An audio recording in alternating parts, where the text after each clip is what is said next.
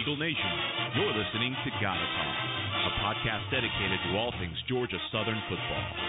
Now, here's your hosts, Matt Monty and Cody Anderson.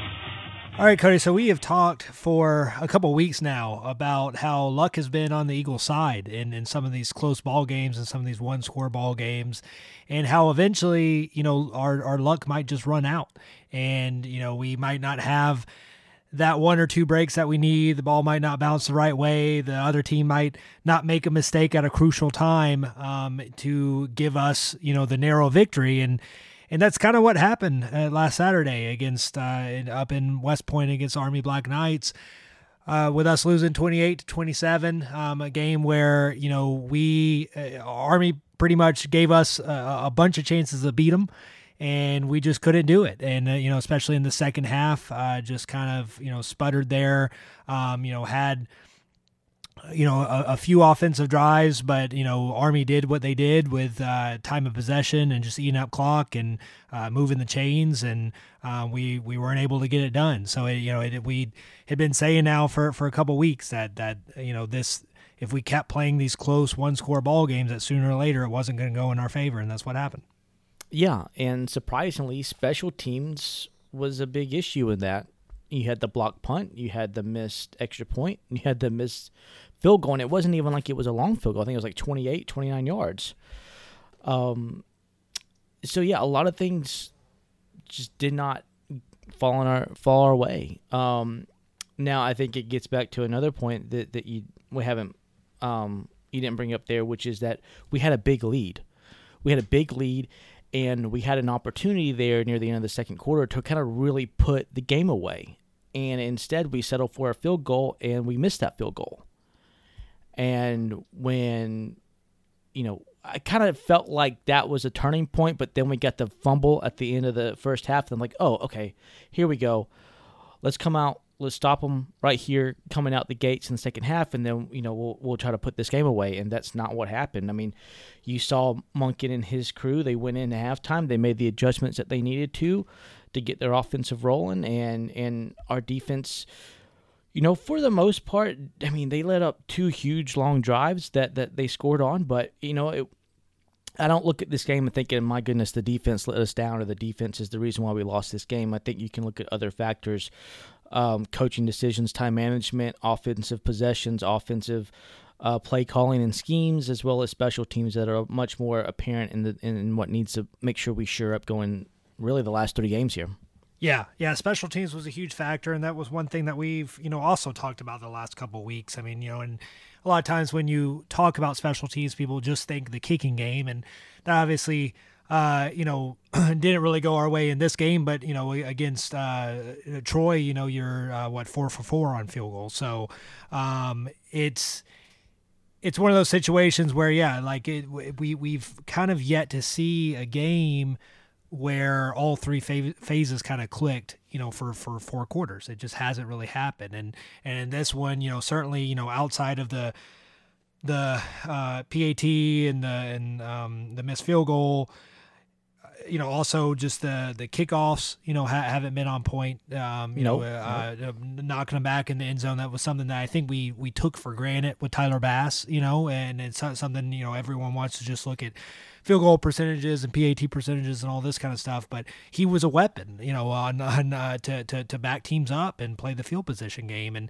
that's something yep. that we haven't seen consistently with our our kickoff game, and then also kickoff coverage um, has has you know left a lot to be desired. Uh, same with uh, you know punt coverage, and then even our our kickoff uh, returns. You know, we had uh, one where you know Caleb Hood uh, catches it and decides to take it out and puts us on the 11 yard line um, instead of calling for the fair catch. Just just things like that that make such a big difference. And you're right. I, I don't think this really falls on the defense. I think you know Monken and Army they they did what they do. You know, I mean, they they obviously had the the mishaps and miscues early on, which um, you know kind of spotted us 14 points there in the fir- in the first quarter with the two uh, you know back to back fumbles.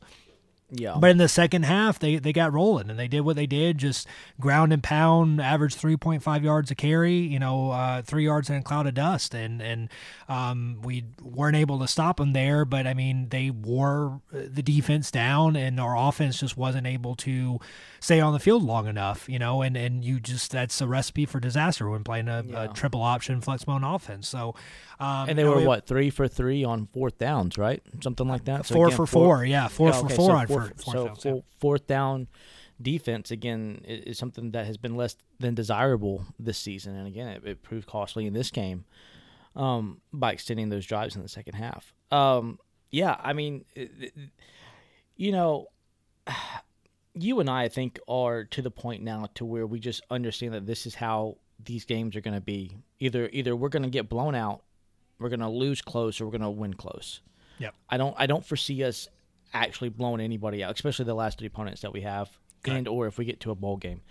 Um, and I think that's frustrating because you've seen time and time again opportunities we've had to put teams away early. Texas Yeah. State was one. Army, we had a chance to put this game away early. Oh, we did. If we go, if probably, we go 28 probably more so than some of the other games. I mean, again, Yeah. they they made mistakes. They did what you can't. You know, I just talked about what option offenses want to do. That's what option. You know, you obviously don't want to do. No one wants to fumble the ball. You know, two straight possessions, but especially for a you know flex option team, that's a recipe for disaster. And they they did everything kind of in their power in that first quarter um, to let us really take advantage. And I mean, yes, we did. We you know we obviously get the scoop and score, and then we uh, punch it in from the one yard line after the first fumble.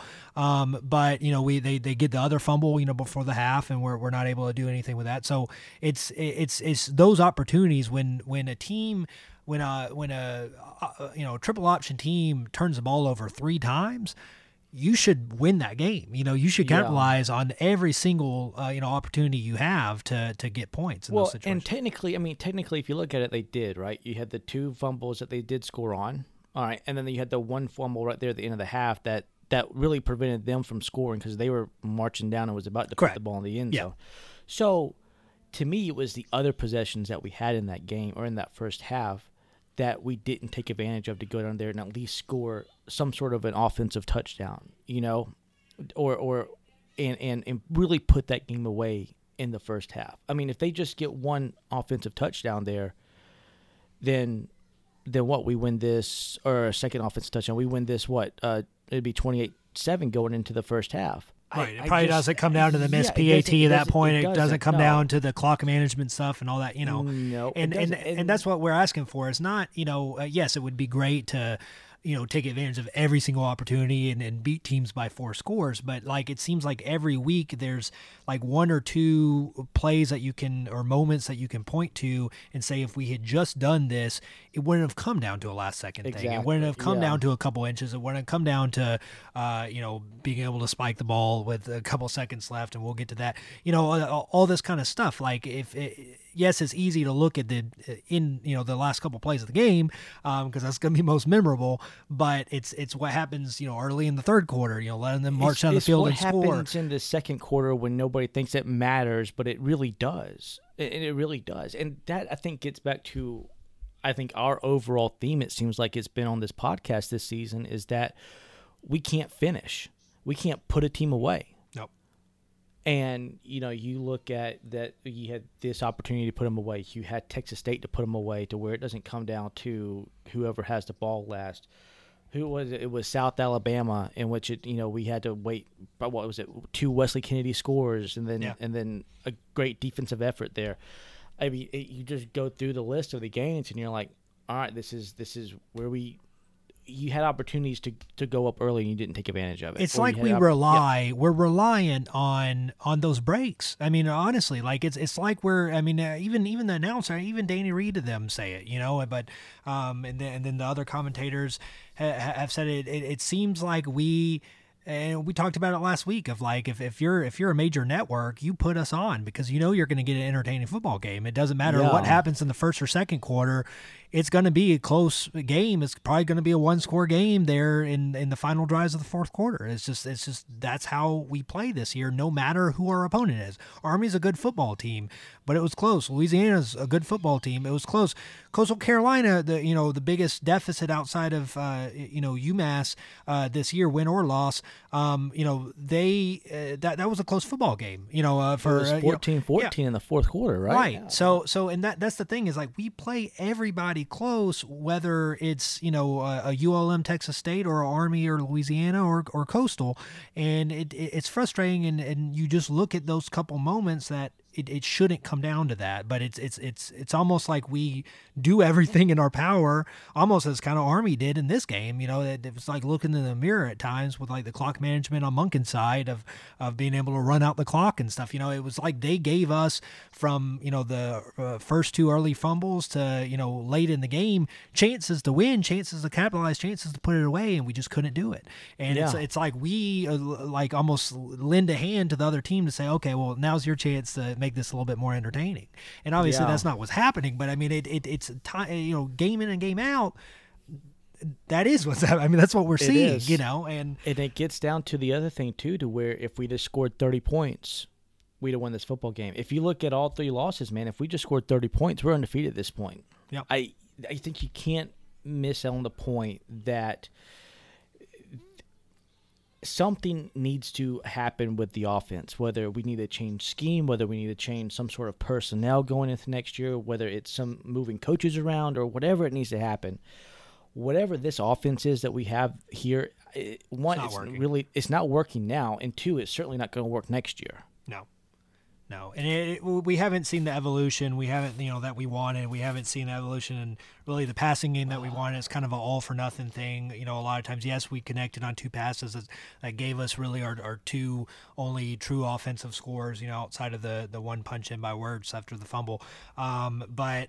You know, and, and those were nice plays, but they're they're kind of like the plays that we've grown accustomed to. You Hold know, on, under before before you get, do you feel vindicated or validated? Yeah, with- yeah, okay. because I think if we had done more of that, I mean, it, it obviously worked, but I, I think I think I, I would have went a, a step further, and like when the running game wasn't working and when they were shutting us down, I would have gone more passing. I probably would have put Tomlin in maybe a little bit sooner, maybe platoon the quarterbacks and see which one you know could have the hot hand. You know, obviously after Werts hurt his uh, uh, shoulder, um, you know it, he wasn't being able to get the zip on the ball. That's why Tomlin stayed in the game. But yeah, I, I- I do think that was kind of the right strategy um, because Army uh, their, their defense has struggled against pass this year, you know, and and that's that's how Tulane beat them. Um, I mean, they- they're they're a balanced offense and they they put up a good amount of rushing yards too, but they they beat them through the air, and I I, I think we we did decent. You know, um, we had 136 uh, passing yards, um, nine for 13, so you know, pretty efficient there but I, you know, I, I go back to like the intermediate passing game and things like that. Those are things that I would like to see uh, evolve. You know, not, you know, get in situations where we can have high clips, high efficiency passes that aren't, you know, thirty plus yards or, or deep balls on uh, wheel routes or or you know deep routes to D one and, and uh, things like this. Just high efficiency like slant routes. What you see other teams do to us all the time. You know, I, I'd like to see more of that where we can do that stuff on first and second down sometimes, but also still mix in the passing um, and just be smart with the play calling. And and you know, time time after time, it, it seems like we're not very smart with the play calling. But yes, I do I do feel a little vindicated because I mean our only offense really I mean was that Is it, know we is it hard for you to walk through doors with how big your head is right now? no no actually I, I it's I, I'm just fine.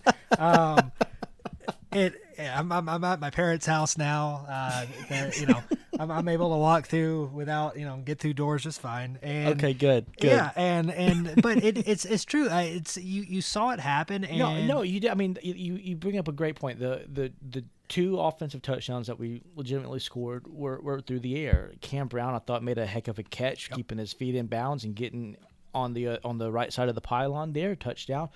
Um, Logan Wright made a great catch. That was a great um, um, throw and catch there with Logan Wright to score that last offensive touchdown.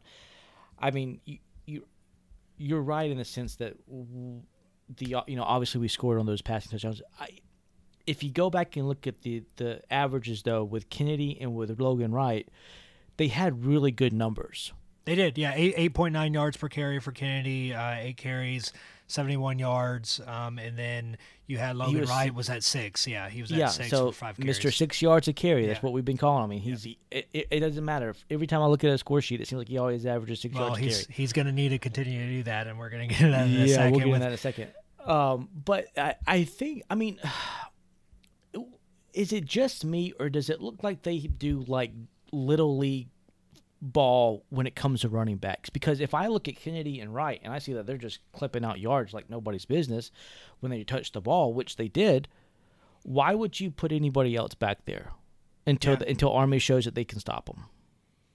True. Uh, yeah. I mean, I, I, and, and uh, we saw that when it was J.D. King too, right? I mean, you, you know, you I, yeah. you, you, I you saw J.D. King get you know four, five, six yards of carry just up the middle, cloud of dust. I mean, Shai. I they mean, out. they had they had Shai's number all day, They did. and it was to me it was early on that you could tell that they were zeroing in on which is what he's you do. not- I mean, that's how you Yeah. beat. That's how you beat our offenses. You which is you which is fine. Shai. but yeah. but once when that happens, they have got to know. Okay, well then you're gonna have to stop either Kennedy or Logan Wright, and they couldn't. I mean, not really. And Yeah. and, and it would seem like we would go to them like two plays, one play here, two plays there, but not consistently feed them the football. And I, Right. j- I just don't get it. I don't understand it. Yeah, it's it's it's frustrating because yeah, you you have your hot hand and then it's, it seems like that rotation comes in again where it's you know, and I just I don't I don't agree with that. And uh, you know, we we are so deep at running back, and yes, we are getting more depleted now be. with used to be with with injuries and and off the field stuff that we'll get to here in a second. Um, but we we still are deep there, but and and we have plenty of talent. and I'm excited for the future at that position. However, if you've got you know uh, you know a senior that is averaging 8.9 yards uh, carry or a senior that's averaging uh, you know or junior I guess in Logan Wright averaging 6 yards a carry you keep feeding him you know? I mean it's Yeah. it's not rocket science. And um, you know you, you keep feeding him until it, it's not working anymore. And um, and yeah with Shai I mean he can't do it all. And it seems like at times he tries to and you know teams are zeroing zeroing in on that and that is the way that you beat this offense. If you shut him down you can kind of shut everything down because it, you know it, it kind of all runs through him. And I don't think it necessarily should I think you know but we we're a very one-dimensional offense still. We we are and you know as we're a very predictable offense still um, and we're not a very creative offense. Well, let's let's but before you say one dimensional because I think people can take that the wrong way. I think what you're trying to say is that the offense is either is either it either runs it runs great or it runs poorly based on Shai Werts's performance. Is what you mean by that? Yeah, Okay. correct. Not one dimensional in the sense of like run versus pass, and, and people people think of that. I mean, we again we, we passed the ball uh, we passed the ball pretty well against Army. We've, uh, we've been passing the ball pretty well, and I, I want to continue to see that. But it's it's it's how we pass the ball when we pass the ball. Um, you know when like when we choose to do that, when we choose to do certain run plays, when we choose to go to the outside versus inside dive, that kind of thing. And and it just seems like the play selection total you know I, I've, I've said before that it seems like we have like eight uh, eight play playbook you know and and it does i mean it, it it's uh, you know some games maybe it's like up to 10 some it might be as few as like Well, four or five which is fine, right? I mean, you hear if you're efficient st- with it yeah Yes, you've heard of other style of offenses in which they say, yeah, they may be like 12 or 15 plays, and that's really it, if that. But I think that's Um, why it's frustrating for fans because you have like with blocking, blocking's not consistent. Or if you're only running four or five plays, if that's true, and I don't know if it's true, it's it looks that way sometimes. But if you're only running four to seven, eight plays, um, you know, in your playbook, you would hope that blocking would be Yeah. consistent. you know, you would hope that that everybody would know their assignments and be like- able to, look you that know, well. but Yeah, it doesn't look that that way. doesn't seem to be the case. Right. Right. So are they are they different blocking? You know, are, are they different uh, blocking schemes? Different, you know. Um, obviously, the defense is going to throw different looks at you, but it it just it, it it's frustrating because it seems like we're so one dimensional in that sense with a play calling, but then the execution just isn't there. Um, and not just not just putting it all on the offensive line, but even like with with some of the reads that Werts has had, with you know just some of the pitches, with some of the you know not finding the hole if it's there of the running backs. I mean, it, you would think that if you're, I mean, that's that's the benefit, right, of, of running uh, a, a truncated playbook is to have Yeah. efficiency at like 99%. You know, have have everyone know their assignment, have everyone be crisp, clean with with Which everyone, especially if it's like an option. You know, you, are you they know everyone they, knows like- their man. I don't know. I don't, I don't. Let me see if I can phrase this the right way. Are they are they giving the the athletes too much information? Like, are they like you know, if it's A this, B this, C this, D this, E F G H all the way up to Z, and it's like you have these guys that are out there who may only run ten or twelve plays, but they feel like they have like twenty something options going through their head as to what they need to do if so and so does this, instead of just some eh, making it very simplistic to where all right, my job is that guy for this or that guy for that, and then that's it, and they can just boom and, and shoot off the line.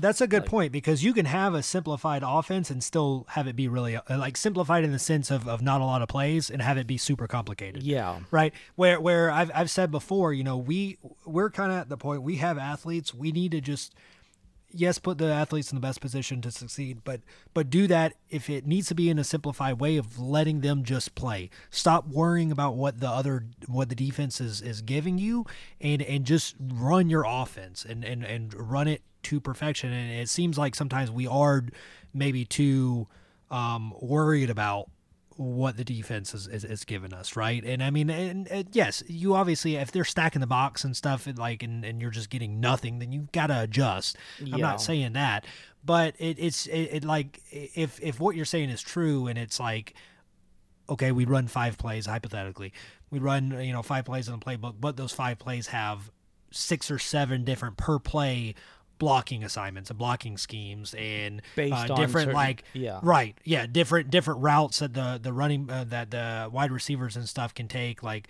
um, option routes and stuff like this you know based on right what the, what the defense is giving you. That very well could be the case and we've seen that with other teams and and and, and it does become in a lot of cases more confusing than if you ran just a, a 30 play pay, uh, playbook or a, yeah. 60 play, play playbook, right? Because that's all kind of more cut and dry. So maybe, maybe that's the case. I don't know, but um, I think everyone it's clear as day something needs to change on offense. Yep. Um, and you know that's and unfortunately, as we've said, I don't think we're going to see any of those changes until the end of the year. So I think we're we're we have. But is that the right? Is it is is that the right thing to do though? Like like no. let's let's just say if trust us, we have n- no inside information. It's just, this is just all talk between us. But if if Lunsford has made up his mind that, that the best is out at the end of the season, or you do or, it now, or yeah, yeah that's what I'm saying. Yeah. It, it, why don't you go ahead and do it now? You do it now to give because because this this season's kind of a wash on a lot of uh, fronts, right? So I that mean, makes it, me yeah. think that, that that's not the case. That does he intend to bring him back? Right. Yeah, you know? I think because, that's what a lot of people are worried what's, about what's, right now. What's going to happen in these next three games that's going to make him change his mind? Right. I don't think there's going to really be any change. Well, here's the thing: is like you don't have to relieve. You could relieve him of his duties, not relieve him of his job, right? I mean, you you could you could you could make a change where. I mean, you've got Ruse, uh, you know, on, on staff as your tight ends coach. He's former offense coordinator here for two years under Fritz. So obviously he knows what he's doing and, and he's more than capable of doing that right? So if if you want and we've seen that in the past. We've seen him uh, bob bovine right had uh, was yeah. put in charge of like play calling duties right? So so we've seen in the past where you where you put a different coach in, in charge. So you you shift responsibilities. And i think that I'm kind of surprised that uh, that hasn't happened. If if if the if the notion is, you know, and and you got to think they've talked about it, right? I mean, obviously they hear people like us and they hear other, you know, all the fan base out there clamoring for it and hashtag Chad make a change and all that. I mean, they, they know that that is out there. So I mean, I'm sure they've had the conversation of like where where do we go from here, you know, after this and you know, DeBesse is getting up there in years, and I mean, he, he's probably getting close to retirement anyway. So, I mean, who knows? We haven't been behind closed doors. Maybe those conversations been had, and the the plan is to kind of you know send him off into the sunset after. Uh, you know, after the season, but if like I agree with you, if that's the case, why not do it now? That doesn't mean that you have to kick them to the curb and you know, and then you know, leave them in West Point, New York, or, or in Newark, New Jersey, you know, and uh, you know, catch another flight, Bob. You know, you don't you don't yeah. have to do that. He can still be on there. He can still coach the quarterbacks. He can still do these things. He can still uh, be you know co-offensive coordinator and, and have a say in things. But but shift responsibilities and see if you know we can do something different that works better because again what's you know what what we have now is not working. So um, I, I am a little surprised at that. And i think that is a fair criticism of lunsford being a first time head coach of you know that that's one of the hardest parts of it right? That's one of the hardest parts of the job is to to make those tough decisions. Yeah. And, you know, sometimes it's not just about waiting until the end of the year. Um, it's about, you know, pulling the trigger early and saying, let's see, you know, because, you know, if you give Ruse, you know, three or four games to quote unquote prove himself, uh, you know, or and, and see what we could maybe do different, maybe we go uh, from a, a different direction from that, right? A- after the season, you know, like you, you do that, you see what we have there, and then you evaluate. Do I mean, I, I think most fans would be fine with Ruse just based on what he was in 14 and 15, but that doesn't necessarily mean that that's the best Well, there- answer. There's certain right. players calling for it, or certain There's cer- experts. There are, there are, and they've been mm-hmm. very vocal about it. And and I mean, and those players played for him, so they, you know, so they know. And I, I think most fans, and you and I included, would would agree. Like it's kind of a no brainer. Like he's on the staff. Look how good we were under him. Give the man a chance. Let's let's go. You know, we don't have to have a national search. We don't have to have you know weeks on end uh, search for a replacement. We have him already on staff, but. I think it's fair to like if you did what we're saying and you bring him in now and you know maybe that's not even fair to him because he only has so much to work with and you can't like blow up everything right and just rewrite Yeah, it in, in yeah. the middle of the season um, it would take a whole off season, season to really implement your plan your strategy and your playbook however um, I think you could get enough out of it. I think you could see enough out of it to know whether or not that's the direction we want to go moving forward after this season, or do we need to open up a national search? Do we need to go outside the box a little bit and find another offensive coordinator from outside of this like tree that we currently have? Right? Yeah. You know that that's what I kind of like to see because otherwise, you know, you like what are we doing? You know, I mean, like like why why why just keep? You know, we're out of contention for the Sun Belt championship. Like, what do we have to lose?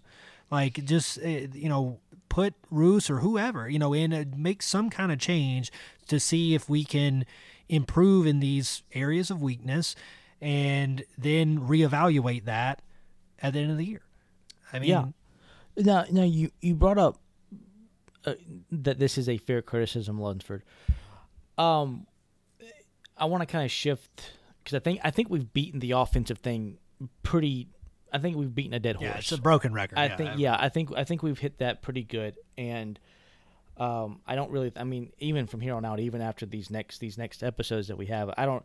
I mean, we can maybe chop on it for a couple minutes, but I think it, it is what it is. It's not going to change at this moment. Um, No, if, if if it hasn't changed this week, I think this was. I think that's why people are frustrated because Yeah. we kind of saw more of the same, and and we were every week. It seems like there are a group of fans, right, that are in that contingent that want to see you know a change at OC, and they think like, okay, this is the week now. It has to happen, and it doesn't happen. And and you're right. I, I don't think. I I think this is what we have until for the next three games, or Yeah. and, and possibly a bowl game. so with that being said, I think another criticism that Lunsford has been getting has been his the time management or end of game situation that we had in this Army game. Um, what after listening to to the coaches show last night, I have a I think a a different criticism than what most people have. But what did you think of that that last series that we had, in which we were in field goal range or right at the edge of field goal range? Yeah. You know, what did you think of that that last like minute? So, yeah. So so obviously everyone's going to point to the 17 seconds and and you know that you know you don't trust your kicker and this and that and you, we've seen all this stuff on social media and and Lunsford after the game you know took blame for it as as any you know head coach should. You know you're not going to put that on your player. You're going to say, you know, eh, I mean, he said, you know, eh, um, I I should have trusted our kicker to make that kick. I should have, you know, not run another play. So as as far as all that goes, you know, going back and watching it, I honestly don't have a problem trying to run another play with 17 seconds on the clock. I really don't. You have to be careful about what play you call, how you run that play, and make sure your quarterback that's in there knows what to do What and to what do. not to do. And right.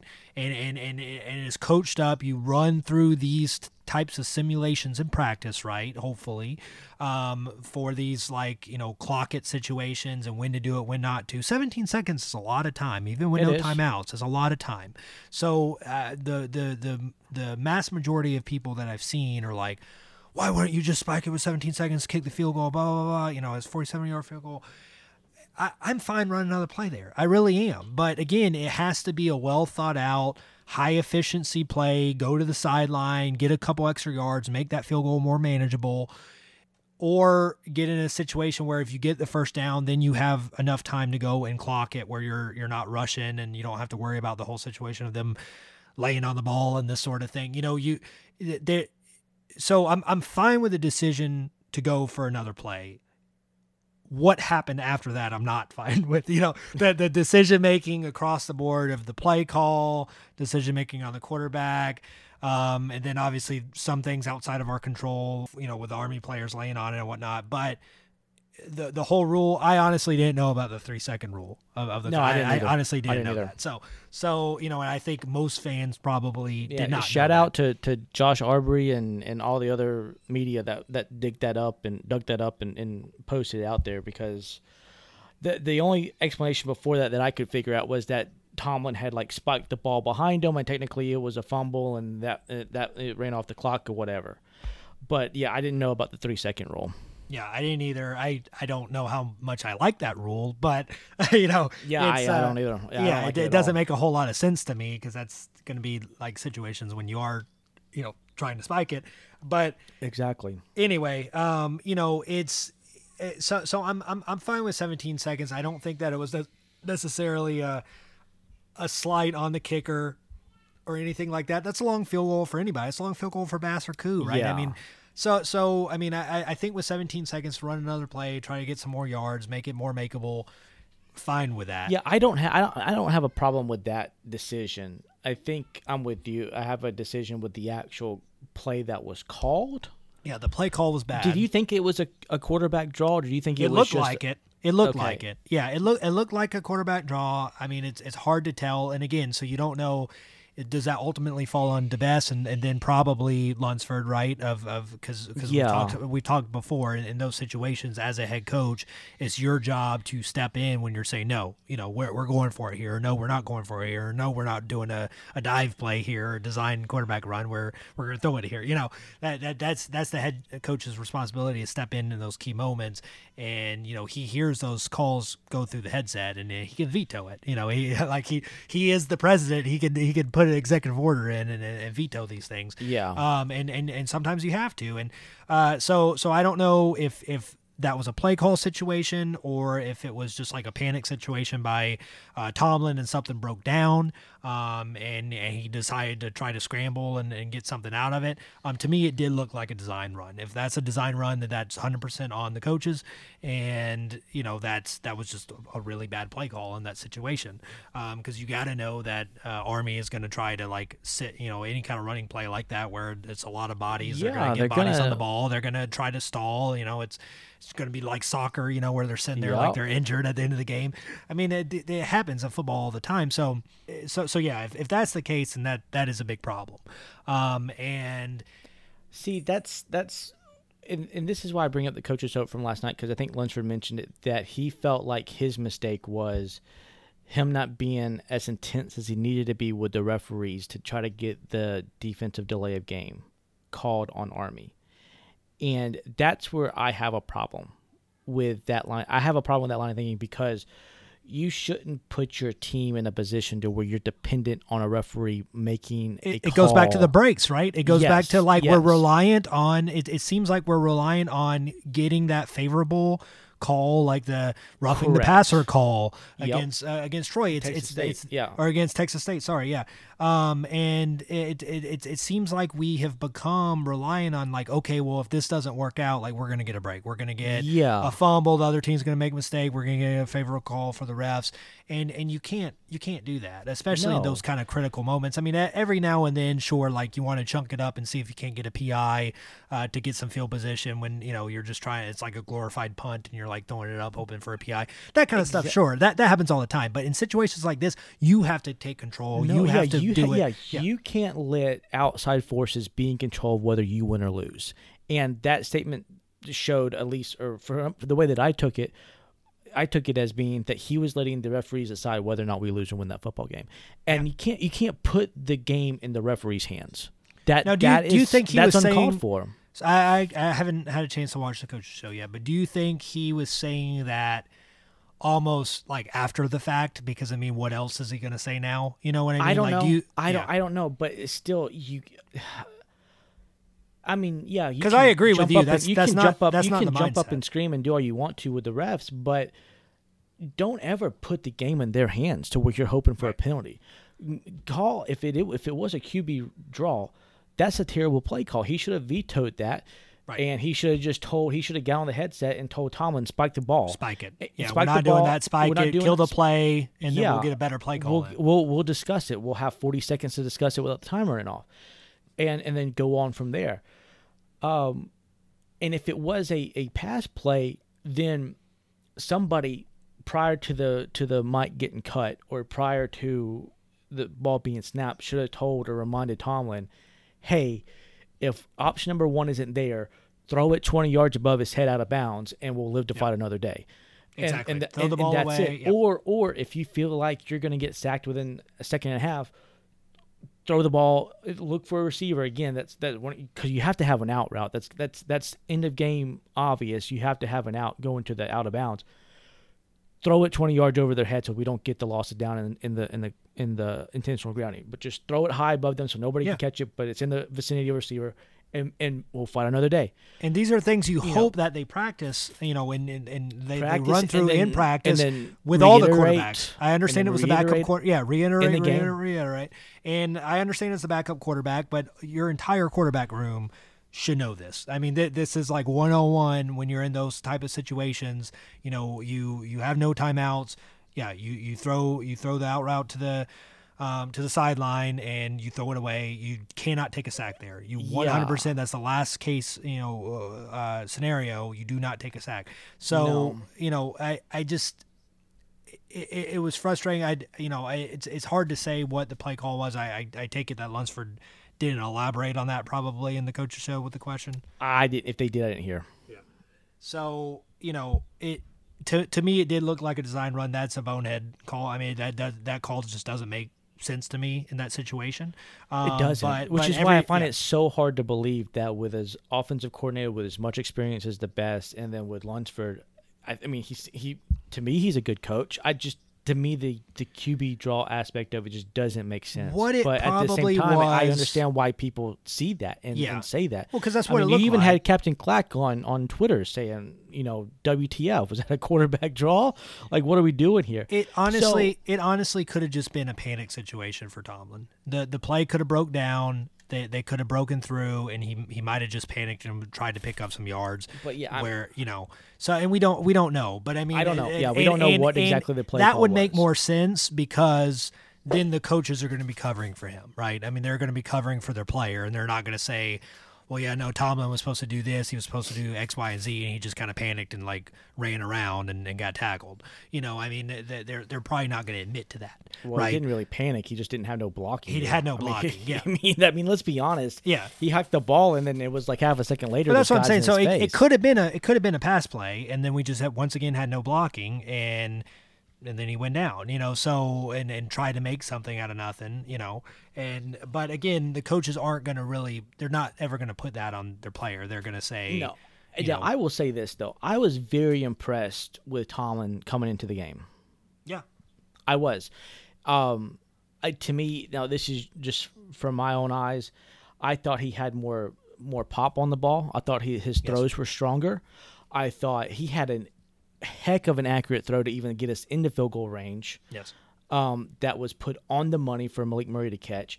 That it, again had a lot. It seemed to have a lot of velocity on it. It was accurate. It was there. It was for for where Murray could catch it. Well, It and to fantastic. respond right after throwing the interception Yeah, to come back in and do that, that's huge. That's huge too. Exactly. Um, and you know, I mean, the guy for the interception, he made a great. He jumped it, made a great play on the ball. Maybe you could say that Tomlin eyed him down, but honestly, it was just a quick hike through him throw, and the guy made a great play. Um, I thought Tomlin played really good. And I'll be honest with you, I think if we win the football game, I think there's a serious discussion who plays quarterback this week. And I would probably be on the side of Tomlin. Well, and, and, and that's that's one of those funny situations, right? Where like it kind of kind of like the Louisiana game, where it was you know where we had you you, you have the uh, the two point conversion by Werts and the great catch by Caleb Hood kind of get overshadowed because we ultimately lost the game on the fifty three yard field goal. In this one, nothing really would have changed that much, right? Where like I mean, he was in field goal position. Let's just say that we did what everybody wanted, and and uh, we just spike it there, and we kick the forty-seven yard field goal. Um, that doesn't really change anything from Tomlin, right? I mean, I mean, he, he still he still got us down there. So I understand Yeah. that last play didn't go well, and again, maybe it was part on him, maybe it was all on him, maybe it was all on the coaches and play call. Um, if it truly was a design run, um, but I don't think that changes his performance or even changes that conversation. No, I, don't. I, know, think yeah. I think he played great. I mean, you could, you know, he for the very limited number of plays that he had. Yes, he had the interception and obviously the last play, but overall, I think he played fantastic. Yeah, it, it's just interesting because like that's the difference that obviously a win, you know, if it, if it turned into a two point win instead of a Yeah. one point loss, that you're right. I do think more people would be having that conversation. But honestly, when you think about it, nothing really changed with that. I mean, yeah, no, we lost no, the game. No, you're right. That's that's the that's the that's the how finicky fans are in between a loss and a victory. You know, yeah. um, but I to me just looking at how Tomlin plays, that he, to me he looks faster. He has to me more more zip on the ball when he's in there and he throws it. Um, Obviously, something's going on with I- Werts's shoulder. I mean, he got it banged up again this year. It was something he battled last year. I had pointed out, you know, last year it seemed after he suffered this uh, the shoulder injury that it, it just seemed he wasn't getting as much velocity on the ball. He wasn't getting as much zip on it. Um, we saw in the offseason, it looked good. It looked completely healed. Um, he takes a lot of hits. He's he's a warrior. He's a gamer, and we've said that. You know, I mean, he's he is a true kind of option quarterback in that sense because he he takes a lot more hits, a lot harder hits than than you know your your typical like pocket quarterbacks will. You right, but um, he it, it it just seems that he's not getting the same velocity on the ball. He's not getting the same zip on the ball that we you know saw a couple years ago and that we even maybe saw in the off season a little bit you know it, it when even even on those like hitch routes and stuff it's, it's kind of floating a little bit more right and yeah, and, I mean, I, I mean, I don't know. It's just what I saw on television. I mean, who knows? It could, maybe, maybe I'm wrong. Maybe the coaches make that decision, obviously for obvious reasons. Um, but just, just from what I thought, I think, man, if they put Tomlin in, I don't think we really lose a step there. Yeah. And and it's it's going to be interesting because I mean obviously this year's a wash in the sense of uh, everyone gets a new uh, year of eligibility back, right? So I mean, and and Werts is in grad school, and, and most people you know before the season, uh, you know, and before COVID and all this, we were thinking this obviously would be the last year of Werts, and, and we would transition into Tomlin. We don't know what might happen, you know, next year. You know, there there is a chance that Werts could come back. Um, you know, there's uh, but and, and then what does that look like? You know, I mean, is is it um, is it what we see now? You know, or is it a two quarterback system, or is there a quarterback battle? You know, I, I don't know. Um, but Yeah, I don't know. it's it's it's going to be interesting to see how, how all this plays out because things are a little bit more up in the air uh, than they were you know a couple months ago before the NCAA made that that ruling that you know uh, players can come back. Yeah, I, yeah, I think. Yeah, it. Ex- man, yeah, especially if we kind of if we falter in this in this game on Saturday, I think you I think you'll have more fans chirp up and, and, and wonder why Tomlin isn't playing. Yeah, I I, I think so. And again, I mean, it doesn't have to be a complete replacement. I mean, it could be a platoon situation because I mean, Werts Yeah. Werts is a huge playmaker, and I mean, but you know, I- I think. You know, if, if it's a if it's an Ellison no Upshaw problem- situation, Yeah, I see no problem with him coming in on the third series of the first half and second half, Right. and letting him play just like we did with Upshaw. yeah, yeah, just a change of pace, just do something different, you know. Yeah, and, I mean, unless unless Shai just has drove down those first two drives to touchdowns, easy peasy, like nothing else, then which hasn't typically been the case. You know, send him out there for the third drive and see what happens. So I guess let's move from this to you know the the big story that broke um, you know Monday night, uh, going into Tuesday when we're recording this, and, and that's that there uh, was an arrest of, of two uh, standouts, uh, one on each side of the ball, and Wesley Kennedy and C.J. Wright, um, nose tackle. So. Uh, you know, still waiting on more details. Don't have a ton of information right now, um, but you know the it's not looking good. We'll let you know the system run its course, of course, and we hope the best for those two young men. That you know, um, certainly you know innocent until proven guilty, and we'll see how everything shakes out. certainly you think back to the the word situation and not to to jump the gun on on uh, speculation and things like this. Um, but for for what we know right now, um, it was uh, that they were pulled over and arrested on. Uh, Kennedy was two counts of possession of controlled substance, one count of possession of marijuana of less than one ounce, uh, three counts of possession of drug related objects, and one count of possession of a firearm or a knife uh, during uh, the commission of or attempt to commit certain felonies. Um, and those charges were um, reduced a little bit on Tuesday. Uh, so this is uh, from McLean Blacks, uh, Baxley uh, from the Savannah Morning News. Um, it was reduced to two counts possession of controlled substance, one count possession of marijuana, less than one ounce, um, one count of the drug-related objects, and one count of the firearm or knife. Uh, CJ Wright, his uh, was similar, three counts possession controlled substance, one count of the marijuana, less than one ounce, two counts of possession of drug related objects, um, and his was also reduced um, to let's see one count of each one. Yeah. So. Uh, so yeah, so I mean that that's where it stands right now. Not looking great, you know, as far as uh, seeing them back. Certainly for Georgia State, but possibly for the rest of the season. Um, but you know, we just have to see what all shakes out with that. Um, you know, obviously, you know, disappointing from a football standpoint, but we don't want to overlook the fact, you know, these are young men. Uh, we hope the best for them. We hope everything, you know, plays out the best way, and that you know it's uh, if if these charges are true, that they learn from this mistake, and if not, then then things get sorted out, you know, in the courts. Yeah, and um, I think for those that pray, now would be a great time to, to pray for these young men and through this situation. Um, because regardless of it's football school or whatever, you hate to see somebody as young as, as, as CJ Wright and Kennedy get caught up in this. So, um, yeah, I'm completely with you. Let's hope and pray that it, it all get resorted out quickly um, and that uh, they'll be able to move on from this um, rather rather shortly. Yeah. So, I mean, I guess moving this is a, this is a football podcast, just like we did with with Werts. You know, we'll we'll turn to the football part of this now. Um, again, probably given that we don't see these two guys this Saturday against Georgia State, um, that hasn't been confirmed or anything, but it's not looking good for that uh, for now. So, moving into that uh, rivalry game against State in Atlanta, um, possibly not having your nose tackle, possibly not having uh, your arguably best playmaker, Wesley Kennedy.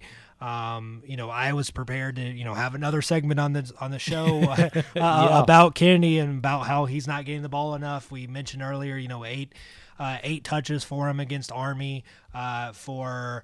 Um, you know, he was averaging 8.9 uh, yards a clip um, and he had 71 yards. You know, eight carries is just not enough for that young man of how talented no. he is.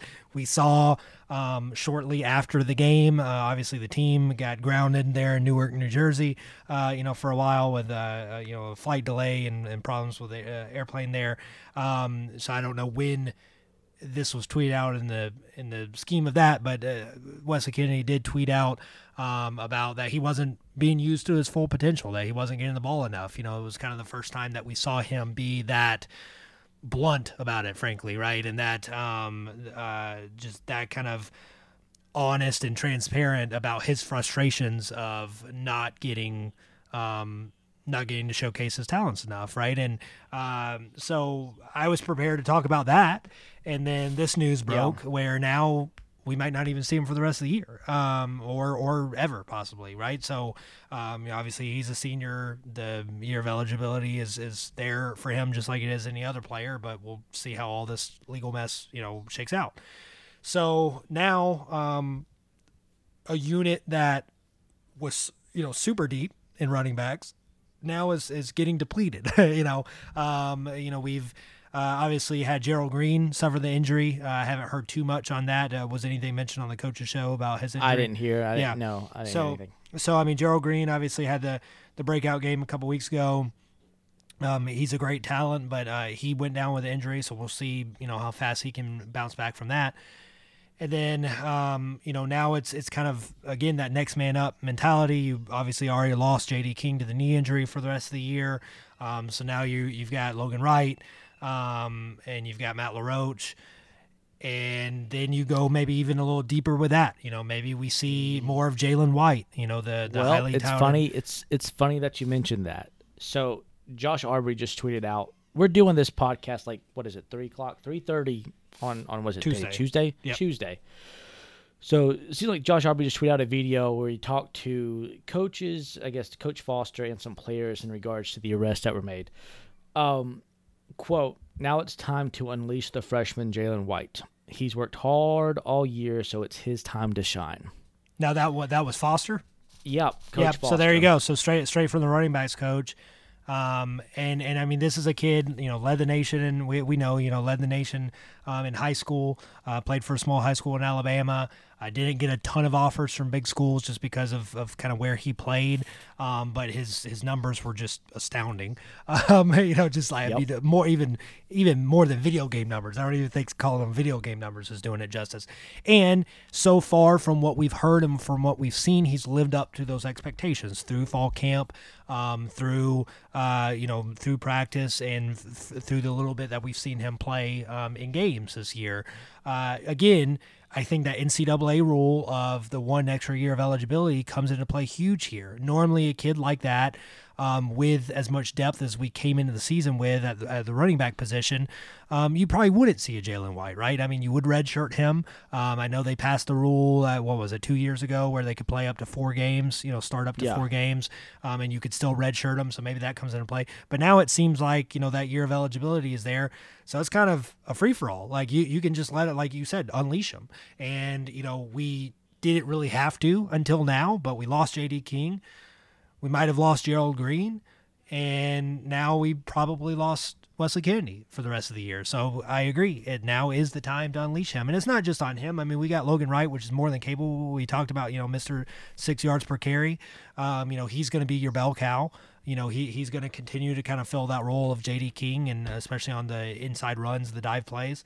Um, And blocking. and, and blocking, uh, and then you know Matt, and then he caught the caught the uh, touchdown pass. That was a Yep. uh, great touchdown pass on, on that wheel route, and then um, Matt LaRoche, you know, has has ran the ball pretty well this year as well. Um, we know you know how fast he is and how big of a playmaker he can be.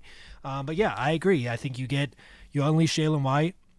And I think you got some other guys that you could, uh, you know, fill in there to add to that depth. Uh, Najee Thompson, you know, comes to mind. Uh, Dexter Carter Jr., who played running back in, in high school, a special teams player, he comes to mind. Uh, you know, Caleb Hood, obviously wide receiver for you, but maybe you put him in on some plays where it's uh, that rollout Well, design you- you- pitch. yeah, you mentioned. Do we go more passing attack now? I I mean I think I think you I, I wouldn't just go crazy right? I wouldn't just like shut everything because you still have it's not like we're Yeah. like eh, I, I wanted to make this point and I want to be like careful of how I say it but if something like if, if a situation like this was going to happen I think it's best suited for the running back unit on Georgia Southern right? I mean honestly because I feel like that's the position that we're deepest at I feel like if we were going to be depleted one way or another, whether it's injuries or whether it's all, off the field stuff or a combination of both, I feel like if any unit on the team was like well equipped to you know handle this and, and face this adversity, it's the running back room because we Yeah. we have so much talent there. We don't have so much experience anymore. Logan Wright's got plenty of experience, but outside of him, it's you know they're they're, they're newer players. I mean, uh, LaRoche has been around a little bit. He's he's played some, but you know Jalen White's a, a true freshman, and and you know Najee Thompson uh, hasn't played that much on the offensive side of the ball. When he has, he's done great. You know he had that great catch, um, and then the same with someone like Dexter Carter Jr. Um, so you know Gerald Green, we don't, uh, he, you know, he was going to kind of be the the running back of the future, and probably still will be, but we don't know how severe that injury is, right? So not a lot of experience right now, but it's still a ton of talent and a ton of depth. So I, I think if it was going to happen to anything, you know, this happens to the secondary, we're screwed. you know, I mean, uh, you know, this happens to um, even like the uh, quarterbacks, maybe even, you know, right? Uh, if, if Werts and Tomlin or something went down, um, not to take Yeah. anything away from, away from the kid from Wofford, you know, but but you know, where, where that, that that hurts. Um, you know, same with uh, defensive line. Defensive line gets hurt. You know, that that's a problem. We're well equipped on running back, so I'm I'm excited. I hate I hate it for Kennedy. I hate it for Gerald Green. I hate it obviously for J.D. King. Um, that all this stuff happened. Um, but I am excited for these young guys to see, you know, to, to get to see him a little Well, bit now- earlier than now- we expected. Yeah, now it's their time to to honestly show up and show out. Right, like this is a this is a prime opportunity, I think, for Matt LaRoche and for Jalen White to come in and say, you know what, for this season and for LaRoche, couple seasons now, I've been on the the on put on the the back pedestal a little bit. I've been not really looked at. You know, other people get the the opportunities. I may come in during like Maine. I may come in during like garbage time or whatever. Um, or I may get one one series every every other quarter. Who knows? Um, but now this is your opportunity. This is your chance to show team, fans, coaches, everything. Now, hey, this is my position. I'm I'm the running back. I'm going to take this position over. Here it is.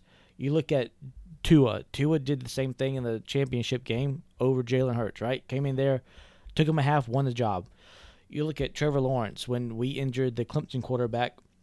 Um, in our game, he came in over the second half of that game and pretty much lit our defense up, and then he was quarterback the rest of the season. Right. Um, you look at Tom Brady with Drew Bledsoe. Nobody knew who Tom Brady was. Drew Bledsoe nearly dies on the on the sideline right there, and the, I think it's Jets. And Tom Brady comes in. The rest is history. Yep. You know, you may have great friendships and relationships with your teammates here or there, but you know now it's it's your time. Eh, Not this isn't really being selfish. It's let's come in here and, and earn your and earn this position and don't give it back. Yeah. Matt LaRoche, Jalen White are in this position. Don't give it back. If Kennedy comes back, you know, make the coaches think long and hard before we, they put Kennedy back out there because of how well you have done with your opportunity that you've been given. Correct. Yeah, I know, agree. I agree yeah, with that. I yeah, mean, yeah, no, no, take no take one's full given, advantage of this. Yeah, no, no one's given. Um, th- there should be no special favors or anything like that. You're right. Yeah, you earn you earn what you get. Right. So I mean, if Yeah. if you go and take full advantage of it, and then Kennedy comes back, he has to earn that that job back. Back, you know, yeah. or or you find a you find a place for him, whether it's uh, at wide receiver or whether it's at uh, you know like slot or something like that. Right. So Same thing for the defensive line for what is it, Adcock and, and Watkins who do the nose tackle position. You know, force it to where CJ Wright isn't the starter. Make it to where Coach Cabral really has to think long and hard as to who he wants to put out there, and, and, and maybe you, you win the job. Yeah, absolutely. And I and- mean, yeah. I mean, well, and, and not to take anything, not to take anything away from these young men, but for those who are who who get the opportunity to play now, take advantage of the opportunity and really show up and show out, and really put the coaching staff in in a tough bind to where when these young men come back from, hopefully, hopefully they're able to come back from these charges and, and everything. Um, that you really make the coaching staff really have a, a tough decision as to whether or not that these young men are automatically put in back at starters, or they have to really earn their their spot back. Yeah, I agree, and and and I think I think that's again going back to the the point of the running back room being so uh, deep and so talented. You know, when I saw the news, I mean, yes, uh, obviously your your first reaction is, is like is panic mode and like, oh, you know, the season's over. This yeah, y'all shouldn't blah, blah, y'all blah. shouldn't want to look at the text that Matt sent me last night. Oh yeah, when like the, when the gifts broke. and stuff. Of, you know, uh, everything is fine. And the dog with the room on fire stuff. You know, it's it, but but the thing is, is like when you really step back and look at it again. Yes, it's a it's a big hit. Obviously, I mean we we talk every week, you know, uh, about Wes it kind of Kennedy is, getting the ball. the offense Baltimore- doesn't use Kennedy.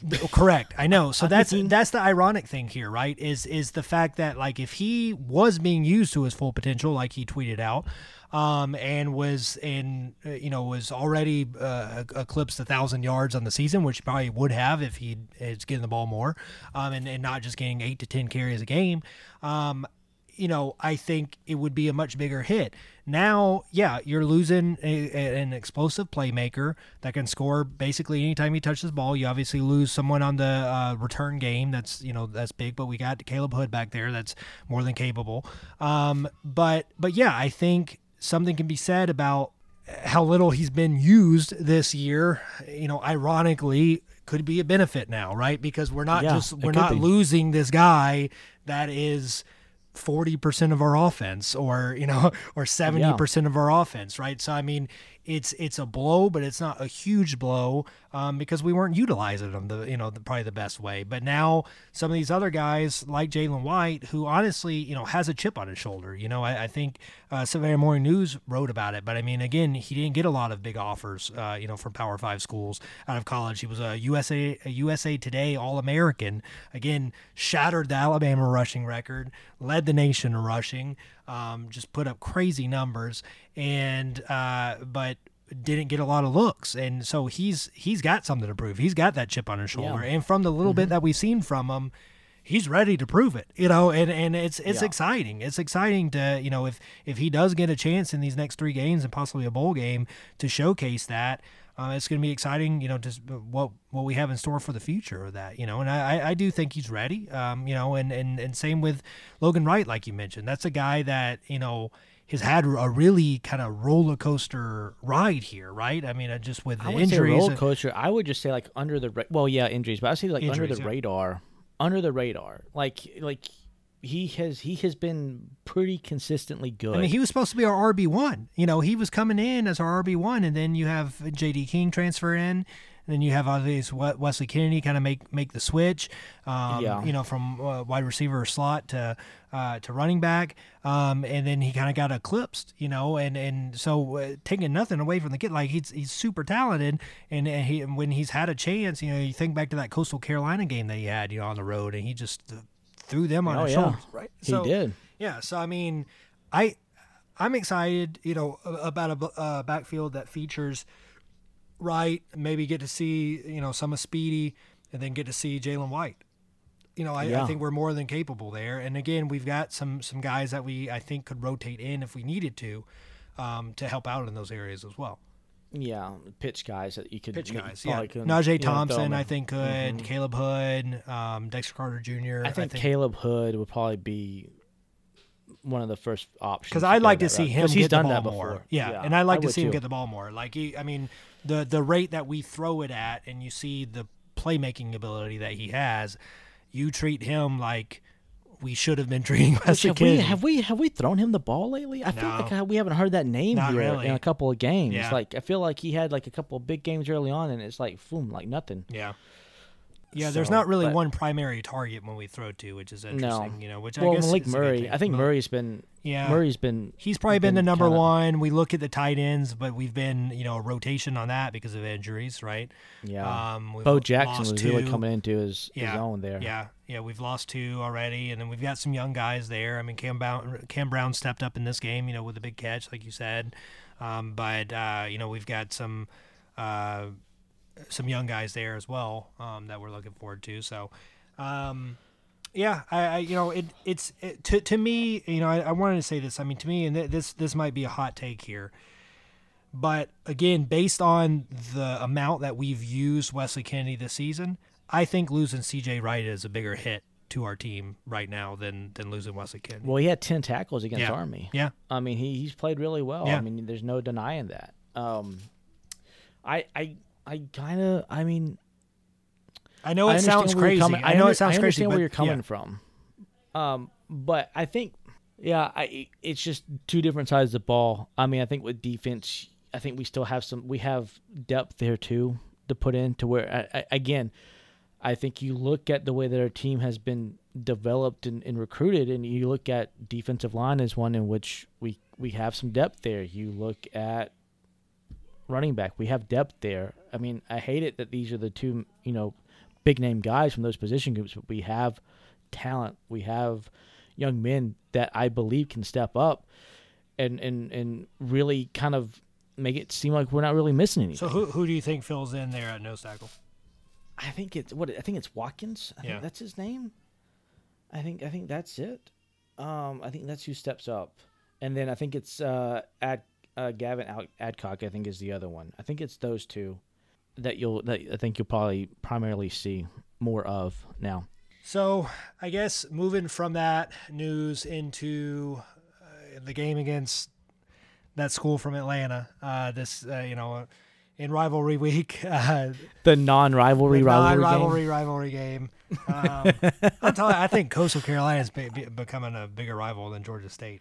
Um, Well, he, well, here's the thing. I think regardless of you're in the same conference, you're in the same division of the conference. You're going to play each other every year on the ebb and flows of of teams. Some teams or some years you're going to be playing these teams when both y'all have a chance to win the division. Maybe when you're in the bottom of the pack, who knows, or middle, whatever. Over time, all of these games, Georgia State, Coastal, uh, um, Troy, all these teams are going to develop into some sort of rivalry game, right? And App is obviously going to always be a rival, but there's always these games are always going to be contentious. These games are always going to have chippiness to them. Um, yeah, I don't I don't understand the argument of trying to say that they're not a rival as a way of and maybe it's like a dis- dismissive of of Georgia State. Um, and maybe that was fun six seven years ago in 2014 Right. when they were terrible. Um, but guys, this team this year is not bad. No, they're not. They're not. They're but, not but that's bad the at thing Is all. I, I don't think it necessarily has. I think people you can't force a rivalry, and I think this rivalry had tried to be forced for seven years. Now the the record is is tied, right? We're we're tied with them, right? So it's but I, from How is it forced though when we legitimately went up there and called it Paulson North, filled out their stadium, talked junk about them all the time?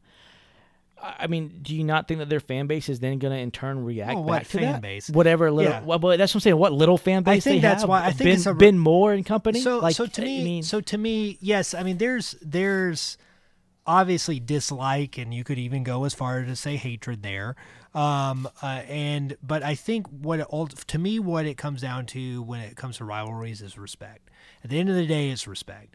App State, we hate App State. Michigan and Ohio State don't respect each other. I think the true fans do. I think deep down they do. I, do. I, I- do. I think deep down they do. There's hate there, but they respect them. I think you could maybe make that a similar argument, right, about like Georgia Tech and Georgia, right? Maybe there's not a lot of respect there. Um, no, there's not. but but to, to me, with our other rivals, you look at, I mean, with with App State and um, even going back to the Southern Conference states with Furman, I think there there was respect there, especially with App State. I mean, we you know we're very similar in in the type of schools that we are. Um, you know of of uh, But though, but I think, well, I- see, I don't even think, I don't think respect has much to do with it. I just, I think it, I think you got closer to it with it being a forced rivalry.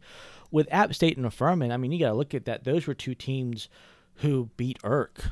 Oh my goodness, you know, like in playoffs. yeah, but You know, that's what I mean, them, and that's you know, where and respect is earned, though, there. Or, that's my point. Is yeah. that like you cannot force and manufacture a rivalry. The Georgia State Georgia Southern rivalry, But while that's it's been close on the field, and while there has been moments that have been really been forced. while there has been moments that have been rivalry esque in the Paulson North and things like this, to me, I just feel like from the start, Southern fans were put off by it because it was kind of shoved down their throat. Like this is this is your new in-state rival. This is your division conference rival. Here you go. And we we didn't really no, give I think that's kind of revisionist history. I look, I look when when obviously the trophy was dumb. I'm glad that got axed trophy- away. I mean, and- that- that was done. forced. That was that was that was yeah, that was obviously forced, and nobody wanted that. But when you look at it in terms of football, we talked so much smack going back to 2012 and 2013 and especially after we found out that we were going to be in the Sun Belt and was going to be in there with Georgia State, we talked a lot of smack to the five Georgia State fans that were around about how we were going to dominate them and how we were going to destroy them and how we were going to run all over them. And we did for one year. And how, I mean, like I said, I we started this. In my mind, I think we, st- at least the football aspect of it, we started it. We, like, we- Yeah. we, called it Paulson North. Yeah. We wanted to embarrass them. We did so. Why? Why do you not think that they're not going to try to respond back? Oh, I think they're us going to like respond back. I just, I just think, I just think in the grand scheme of things of, of like in-state rivalries and, and, like these things take time. In seven, what is it, seven years now, or it's it's not enough time. Um, you know, it's it. Well, it doesn't have a storied history, but I think the it, there's there's still hate that I don't want to say hatred, but there's still an intensity there that's not there. Maybe when we go like when we play Troy. or even when we play Coastal Carolina or whoever else. Yeah, there is. No, there there's is. an there's a there's a I mean, greater you look at you look at the intensity in this chairs, and I mean, the chair was more beat up for Georgia State than it was for App State. I think, right? Yeah. Certainly more than Troy Yeah. or, or Coastal or Arkansas State or any of them. So I mean, yes, they, there is a level of animosity and a level, you know, yeah, disrespect maybe, uh, Which is what you know, happens in a- and and I think and it's say it with me now. Say that again. A rivalry. Say, say say this this happens in a rivalry. You have more animosity. You have more um, intensity. You have players be a whole lot more chippier or a lot chippier than than normal. I mean, they try to fight us the last year. I mean, it th- this is. Again, Hmm. I think fans just look, don't want it. I think it's again goes back to the respect thing where the majority of the majority the majority of Georgia don't Southern fans believe that the series is tied three to three. they don't they don't. Uh, That's I think that's It's hard to. If this was like a six and zero thing, we'll be like, oh yeah, they're our rivals and they're our little brothers and yada Right, yada yada. Correct. that's how to be talking to and them. and yes, the results speak volumes, right? But to me, it's it's a fan base thing, and it's hard when you have one fan base that's so much more passionate and so much bigger than the other one. Um, you know, and I do I do really think it comes down to like the respect thing because the the you know with App State it's the dislike is there but the respect is there. And that respect was earned over the course of a decade or more you know? And and with this it's just it hasn't been enough time. Yes it's tied three to three but even even the fact that it's tied three to three i don't think that the respect is there. Now is that on us? I don't know. I mean we, we never even gave them a chance you know? We wrote them off before you know they even we even played them right i mean uh, so and uh, so i think I think part of it is probably on our fans. I, I do, you know, if whatever rivalry is there, if there is a rivalry there, then I, I do think that we helped, we pour gasoline in that fire, you know, um, with with well, we poured gasoline, got the match, threw it on there, called Put- the fire yeah. department to go five Got miles away and do more yeah. gasoline. Yeah. I mean it's. I I got you, I got you, yeah. I mean we yeah. We can say that we don't like their fan base. We can say it's not a rivalry. You can say all that stuff that you want to. It's a rivalry. When when your when your fans are saying that it's not a rivalry, but at the same time you can't stand them or you call them gag state or you make fun of their university and the area around it and homeless people, whatever, it's rivalry. Yeah, It is what it is. you're right. It's, You- a- it's you may not- It's a hard pill to swallow just because of the respect. it is because, because again, we don't. Well, yes, yes, because there's a lack of respect and we don't. and that's like never going to happen. Just I, I never, I never Yeah. see uh, in the next 10, 15 years of our fan base ever respecting that school. I just don't. no, no. where where most will say they respect App State. They'll say they hate, you know, dislike them or hate them, but they respect the hell out of them. You know, I I'll put it to you this way: seeing App State the past four or five seasons win the conference championship, as as bitter of a pill as it is to swallow, I I accept it because I know that App State has a good program. If if ever Georgia State wins the conference by some stroke of luck, I will never accept that. well, there you go. Yeah. I just Well, there you go. Yeah. Uh, it's It interesting. not- not my I- conference Can we call it a pseudo rivalry? oh, with that, with that, it's a pseudo rivalry. All right. So gearing up for the pseudo rivalry, the seventh edition of the pseudo rivalry um, against the Kitty Cats. Uh, so obviously, We ought to call it the Battle of the U. about I mean, well, they a used they used to, but we kind of just gave that up. We just kind of gave that up. We embraced the GS big- now. we should have a big like bronze or silver statue of of a U. I think that favors them more more to- now than than us though, because I just You think I so? do. I think early. I think right. early on it was more of a thing, and honestly, I think we've kind of. I know. I mean, you still see like the true GSU and things like this, but I think Still at Sweetheart I Circle. think it is still at Sweetheart Circle, but I mean, you know, our uh, official athletic wise, you know, it's, it's GS and, and all that. uh, Um, but I I don't know. I, I, I think that most of our fan base, I mean, there's still some that I'm sure are bitter about it, but I think most of our fan base have kind of let that go. You know, so I mean, I, I, I do I do I would like to see if you know this is obviously going to continue. I mean, I don't I don't think there's any case unless we uh, move conferences um, and and leave them behind, or they move conferences and leave us behind. Um, I don't ever see in the near future um, of us not you know playing each other or not you know but as um, as far as like trophies and things like that just like what you had mentioned, which was all sports trophy. Um, that was dumb. And, you know, so eventually could something like that happen that could add a little bit more intrigue, right, to this pseudo rivalry. Yeah. Yes, I think I think I, I, think that could happen, but it, it has to happen naturally, right? It, it can't just be forced. And it, it's hard with these young quote unquote rivalries, right? Um, that that it, it, because because the, these other ones that you look at with the golden boot and the little brown jug and all this stuff, I mean, you're talking about decades. You're talking about a hundred years for, for some of them, right? And and it's just so. Well, we can't help it that Georgia State didn't start their football program until 2010. I understand, but that's what I'm saying. It's, it's time plays a big factor in it, where where like. Their in-state conference opponent, you know, um, and there's I think time there. brings. I think. I think time builds the history to it. I don't think time necessarily diminishes or puts less value on the hatred or the intensity between the two schools Right. or the two programs. You know, I think all that time does is it gives you more stories. Yeah, it does. I mean, it gives you more chances for the Paulson North. It gives you more chances for them like disrespecting us at home, you know, and th- th- things like that. I mean, with with App State and the school bus ramming the goalpost through it and the pizzas and all this kind of stuff and Furman. Goodness gracious! Could you Furman the imagine horse if students and- nowadays oh, man. took a goalpost and threw it through a God, bus? the- oh my! that, uh, uproar from on, on Twitter, the Twitter storm from that one. Back in my Oh, day, man. kids, right? Um, We could take field goal posts and shove it Yeah, through buses and and not get charged.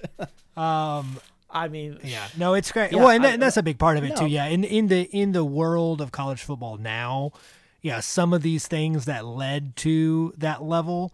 I mean, it's like you know the Michigan, Ohio States, the um, you know Minnesota's, Wisconsin's, the you know whatever the Yeah. Red River Shootout, all this. It's got so much history there that it just it writes itself, right? Like you don't need anything. Um, like it, it no no matter really how even the programs are doing, and you see some of these rivalries where you know it's lopsided. You know where I mean Michigan, Ohio State. You know I, I actually looked up last night, and they the they've only won one time in the last what like 15 years or something.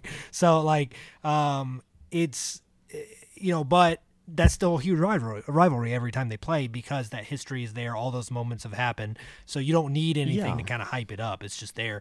I think we're a ways from that with Georgia State, um, and it's just going to take time. It's going to take time. It's going to take more evenly matched contests. You know, um, right now, I mean, it's yes, six years in, we're tied three to three. As as bitter of a pill as that is to swallow. I mean, we already have a hashtag every time this week comes up. not Southern, not yeah. state. They do state, not southern. I, I, the, the- look, I look. You, I think the only thing time is for this one is it just doesn't have as many stories. yeah, I think this is a rivalry. I think I think the intensity is there. Um, bragging rights is there. Um, if we lose this, we got to listen to Ben Moore for 360 See, that's a big part. days. If Ben Moore didn't exist, You I don't like. I, I- I feel like you feel a little different about this because he's like ninety percent of their fan base. But like you know, I mean, anyway, he is, but you know what? Good on him. He has to get clicks to. oh, he does what he State's two four. He does what he does well. He, yeah, he, He does. does. He does. He does what? Yeah, he does it well. he does. Nothing to take anything about what he actually does for his job. Um, and he's a big proponent and, and big voice for Georgia State athletics, and uh, good for him. If that's what he wants to put his money and his passion behind, go for it. Um, but he does, he does, he does know how to rub our fan base and get Well, because we react. I mean, will we're we're reactionary. Oh, yeah. I mean, like I, I- everyone. I mean, I've you fell for it. I've fallen for it. Everybody, you know, like if, if you're active on Twitter, you fall for it. Even if it's just reading all the threads and spending you know 20 minutes of your of your Monday night, you know, reading through everything and not actually responding. Like he gets our attention by the things he oh, says. Oh, yeah, and, he does. and he knows how to push the right buttons. So, um, turn into the actual game. Um, you know, so Georgia State comes in four and four on the year. Um, they're fifth in the Sun Belt East right now. Um, this is another team. Kind, kind of like South Alabama, even I want to say kind of like Texas State. Obviously, better record than Texas State. They've played a lot of teams close. By the way, before we get into this, our prediction on Texas State turned out to be true. go. They beat Arkansas. State Yeah, this weekend. yeah. So, so you know they, they remind me kind of of, of a South and a, a Texas State of it's a team you can't take lightly. They, they can put up a ton of points on you really fast. Um, you know they've they've uh, got a really good offense and. uh, you know you you have to look past the record. Now, obviously, a much better record than Texas State. Um, I even say look past the Coastal Carolina game because that one got away from them. yeah. quick. So right. So that's that's the one big kind of outlier here. I mean, they played. they played Louisiana close, thirty-four to thirty-one. Um, you know, uh, so able to score over thirty points against them. East Carolina, not a good football team, but they put up forty-nine against them. They put up 52 in a losing effort against Arkansas State um, in a shootout, 59 to 52. Uh, put up 36 against Troy. Um, again, that big outlier came against Coastal, 51 to nothing, just completely shut down. And I mean, that game wasn't even close from the start. Um, and ULM put up 52 against them. Um, their lowest scoring game of the year has been App State. Well, outside of that coastal shutout, has been App State, um, but they held App to 17 points, 17 13. Um, and then last week uh, picked up a win uh, to move back to 500 on the year uh, with a 31 14 win against uh, South Alabama at South Alabama. So, you know, it's it's it's a team that's kind of had a little bit of up and down season. Um, they had you know a cancellation early on um, against uh, Charlotte. Um, I guess that game's postponed, so maybe they're trying to make that up. Um, but you know, it's it's obviously a game uh, and an opponent that we can't take lightly. Obviously, the the rivalry or pseudo rivalry or whatever you want to call it, that is there. That aspect is there. Um, but it's a better football team than some of the Georgia State football teams we played in the past. It's a better football team than some of the Georgia Yes. State football teams we played in the past and lost to. Um, so Yep. you know, it, it, it, yeah, you just can't. And we're playing them on the road. Yes, it's you know at the baseball stadium, it's Turner Field and whatever they call it now because it's not even Georgia State Stadium. It's like it's a septic it's, tank. No, it's not a septic tank. It's a it's a credit union. It, but the initials, it seems like it just spells out septic. and Oh, I just maybe. keep on I don't know. Um, it's like C CPEC or something like Yeah, that. I don't knows? know. but it's But you look at it, it's like that kind of looks like phonetically you can Right. call it a septic It's- tank. it's it's the rundown Turner Field, and you know it's uh we we won there last time we played them. You know, I, I was able to go to that game, plan on hopefully maybe going uh, to this one, um, and we'll see. You know how we look. Obviously, you know the storyline now is going to be you know probably playing without two of our biggest uh, stars in Wesley Kennedy and C.J. Wright, right? And then Well, yeah, yeah, and look, we're six and three. We're not going to win our division. We're not going to win the conference. I think there's still plenty of things to play for. We can play for second place, um, for these last three games that we have. Um, we can play for bragging rights. We always got Georgia State and App State still left. Um, we can make it three in a row on both those teams. Um, and we can play for some pride and and for Georgia Southern football and to finish the season with nine wins with a chance to get the 10th one in the bowl game. All those are fantastic goals to still have left after nine games of the year. Are we, of course, disappointed? Yeah, we are. But you still have some things to shoot for, to strive for that make this season um, end on a very positive note um, that can be a great, hopefully, leaping step forward into the 2021 season. Um, and this starts now. It, you got to start it now. You can't let the Army game get you too far upset. When you got to come in here focused and and get it done. This team, this team is a t- is a very dangerous team, especially offensively on the football. Um, and if we are not prepared to play, they can put us behind the eight ball pretty Correct. quick. Yeah. So, you know, a lot of people thought they might take a step back offensively after losing Dan Ellington. Obviously, he came in uh, just hobbling, you know, against us. I mean, basically playing on one leg um, in, in, in the game last year. And a lot of people questioned, myself included, uh, the decision uh, by their head coach to, to play him in that game. Um, but we ultimately won. Uh, now, uh, uh, Cornelious Brown takes over, um, Brown the fourth. Um, and he's good. He's a, he's a very very uh, good quarterback. Um, almost 1,700 yards already on the season, 13 touchdowns, eight interceptions. Um, they'll sling it on you, and you know the, the, they're gonna probably they're gonna test our um, our secondary early and often. They uh, have.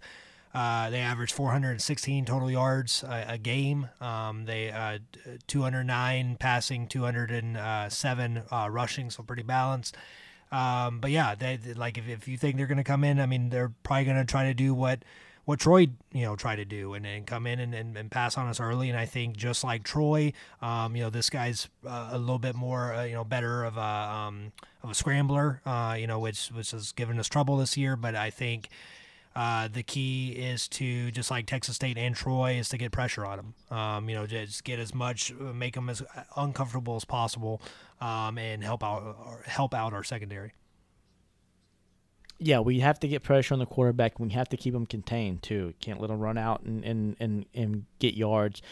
Um, again, get the get them off the field on third downs. If we get them third and long, don't let them get the long completions or long conversions to to move their drive forward. We need to end all their drives as quickly as possible, limit their drives, and and, and, and let our offense has as many opportunities as they need to score points. Because as we've seen, the offense has at times struggled to score points throughout games. Um, it seems like some drives they have no problem coming down there and driving 75, 80 yards down the field, and other times it seems like it goes three and out. Yeah, yeah. So I mean, uh, talking about Brown, he did throw three interceptions uh, against uh, South Alabama. Um, last week. Um, so he was he was 19 for 28, 334 yards. Uh, but with those three interceptions, they were still able to uh, win that game 31 to 14. Um, but you know, just like with with Army, I think if we can force some turnovers, uh, whether it's fumbles or interceptions, um, you know, that will put us in put us in the right position to hopefully, you know, finally pull away from an opponent. Um, and, and we've, we've seen that in the past. I mean, we, we played some close games last yeah. year, and, and, and we were a little nervous about this game coming in last year, and we handled them pretty easily. Um, you know, I think yeah. uh, Hurt Dan Ellington played a role in that. Um, but you know, we do get up for this game. Uh, you know, historically we have. Um, we normally play uh, pretty well up there. Um, actually, we have we, we've never lost up there, right? Or we've lost one. We've lost one up there. We've we lost in 2016, yeah, 2016 but that was at the yeah. dome. So, yeah. Uh, yeah. I mean, look, the I think outside of them actually, you know, being a, a, a tough opponent, we got a lot of stuff this team has to put behind us in order to get our mind mentally right. Right, you gotta you gotta put away the whole travel situation, being stuck in, in New Jersey, and all that that comes with just you know terrible travel experiences. I think I think we've all experienced something like that. It's it's just terrible to go through. Um, and then also, you know, you're you, they have two brothers that are going through a hard time right now, um, and, and, and two guys that that they, you that are leaders on that team that have done really really well for us this season that are in in, in a in a bind. And you know that's going to be hard for them to kind of put in the back of their mind to focus on this game this yeah. week. But if they can do that if if we can if we can put all that stuff behind us and focus on the task at hand and and think about all right what what's important now what's the what's the next step to do for victory then you know I you know, I think we it'll be a close win, but it could be a win. I don't I don't foresee us pulling away or, or beating any of these last three opponents by more than one or one one score. Yeah, unfortunately, I think you're right on that. I think if we were to win um, a game by more than one score, it's probably this one out of the three. Um, Florida Atlantic's kind of a toss up. Um, you know, I, I, don't think they're and obviously they had a lot of COVID issues. I can't. That, that's yeah, a hard one. We'll talk obviously more about that next yeah. week um, after we get through state. But it's you know that that that's a hard one. That's a hard one. It's it's it's a it's a team that obviously lost Lane Kiffin, and we were excited about that game. And they've dealt with a lot of COVID issues. I don't think they're quite as good as, as people thought they would be. But they you know it's it's a hard team to kind of. They're athletic. They, they have do, athletes. They do. They have a lot of talent. They have a lot of transfers in, and we'll get more into that. Uh, you know, a lot of P5 transfers that we'll get into next week. But um, you know, th- that's that's gonna be an interesting one. Out of out of the three, that's kind of the one that's the hardest one I think to kind of wrap our mind around a little bit. But um, especially having an out of conference opponent that late in the season, right? Um, well, that we we don't we don't typically see them. They have a new yeah. coach. I mean, yeah, there's a lot of things in there. It's not we like know what we're getting with state. Georgia we know what we're App. getting with app, right? Eh, you know, kind of. So, yeah, yeah. Um, so yeah, it's gonna be interesting. But I, th- this game's just really important, the state game, because uh, we don't know what we're getting out of Florida. They could come in and trounce us, you know, and, and App State obviously could do the same. Um, but you know, we get those two games at home. This is our last uh, you know road game of, of the year and uh, we we need to take that momentum. You know, I, I think if we can if we can win this game, especially if we can win by hopefully more than one score, but even if we can just win, I think that will give us the momentum we, we yeah, need to we, go into Florida Atlantic yep. and then ultimately with a big showdown against App. Um, if we lose this, especially we're going with to be all the stuff that they've gone games. through. Yeah. Yeah, mm, man. So yep. it's big. And the army, look, the army game is disappointing. I'm I'm still disappointed about it. it's one of those that it would have been great to get. This game's more important. Obviously, a conference opponent. Obviously, you have you know the rivalry there. You know, uh, so Well, think about it. Think about it. The teams that we've lost to, you have a eight and zero Coastal team, a seven and one Louisiana team, and a seven and two Army team. Those are the three teams that we've lost to. Yeah. right. I mean, they're they're good teams. They're decent teams, and quite honestly, we had a chance to beat we all had a three chance of to them. beat all three of them, and you know, you know, especially obviously Army and, and Louisiana, and you can make your excuses of this and that and the other of of uh, you know mistakes that Army did, and that game, you know, they should have beat us by more if they didn't make those early mistakes, or you can talk about Louisiana having the eight starters out and things like this. But the fact of the matter is, uh, that's what happened. Those were all close games, um, you know, into the fourth quarter, and Yep. you know, and yeah, they're good football teams. I think out of the three, Army that that was the most winnable game. I think out of that, it was probably the worst worst think we opponent out of out of those three teams. I mean, obviously, you know, Coastal's still ranked. yeah. Um, Louisiana now. and Louisiana's ranked. Ranked. So two ranked teams. Army could have gotten ranked if they didn't lose to uh, Tulane. You know, they possibly could have got ranked. Um, so they're a good football team. I think out of those three, Army is is probably at the bottom there. Um, but uh, yeah. So I mean, it's it. Well, think well, and think about this too. We we were either tied or had the lead in the fourth quarter in all those games. Yeah. I mean, that's that's We're we're we're a I good mean, we're know- a good football team trying to be great. we're a good That, that's what we are right now, and that's why so many people are frustrated Yes. because we're we're not we're not getting beat. we could be we could really be really good. good. and we're not just we're not just we're squeaking by bad teams. We're squeaking by good teams, and we're losing to good teams, uh, barely losing to good teams. And that's frustrating. In a lot of cases, that's more frustrating than just being like a Vanderbilt and getting creamed every week, right? or, or something like it, it is because it's that's easier to accept. When you're just bad, you know, it's it's easier to accept. When you're losing winnable games by one point or two points or, or barely beating a, a really bad opponent by five points and a couple inches, that you know that that's that's a tougher pill Yeah. to swallow than right. com- completely so agree. I, that that's Yeah. where and and it it. it I, I get from the outside looking in, it's kind of like, oh well, you're six and three, just be happy. Like you're you're complaining all the time, you know.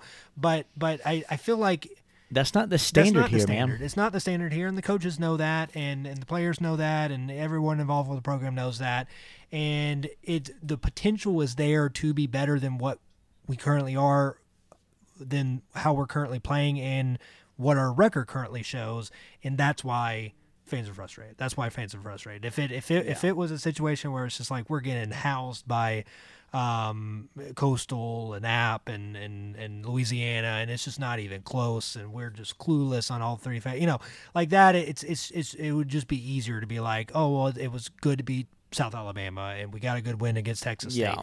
But we're not Yeah. mediocre. We're we're a good, should be great football team that's playing mediocre at times. Like that's and that's why it's frustrating. But you know, hopefully, you know, we again more often than not we've come out on top in these close affairs.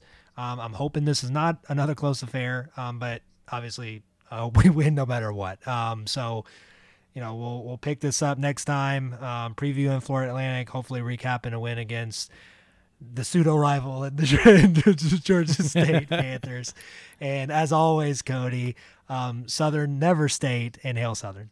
Hail Southern Map.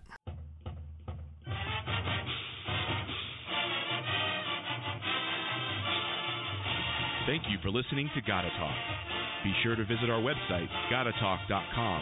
Like us on Facebook and follow us on Twitter at Gotta Talk Podcast for more news and coverage of Georgia Southern football. Reach out with questions, share your thoughts, or suggest topics on our social media channels or by emailing us at gottatalkpodcast at gmail.com. Until next time, Eagle Nation, gotta and hail Southern. I, I, I, I, I, I.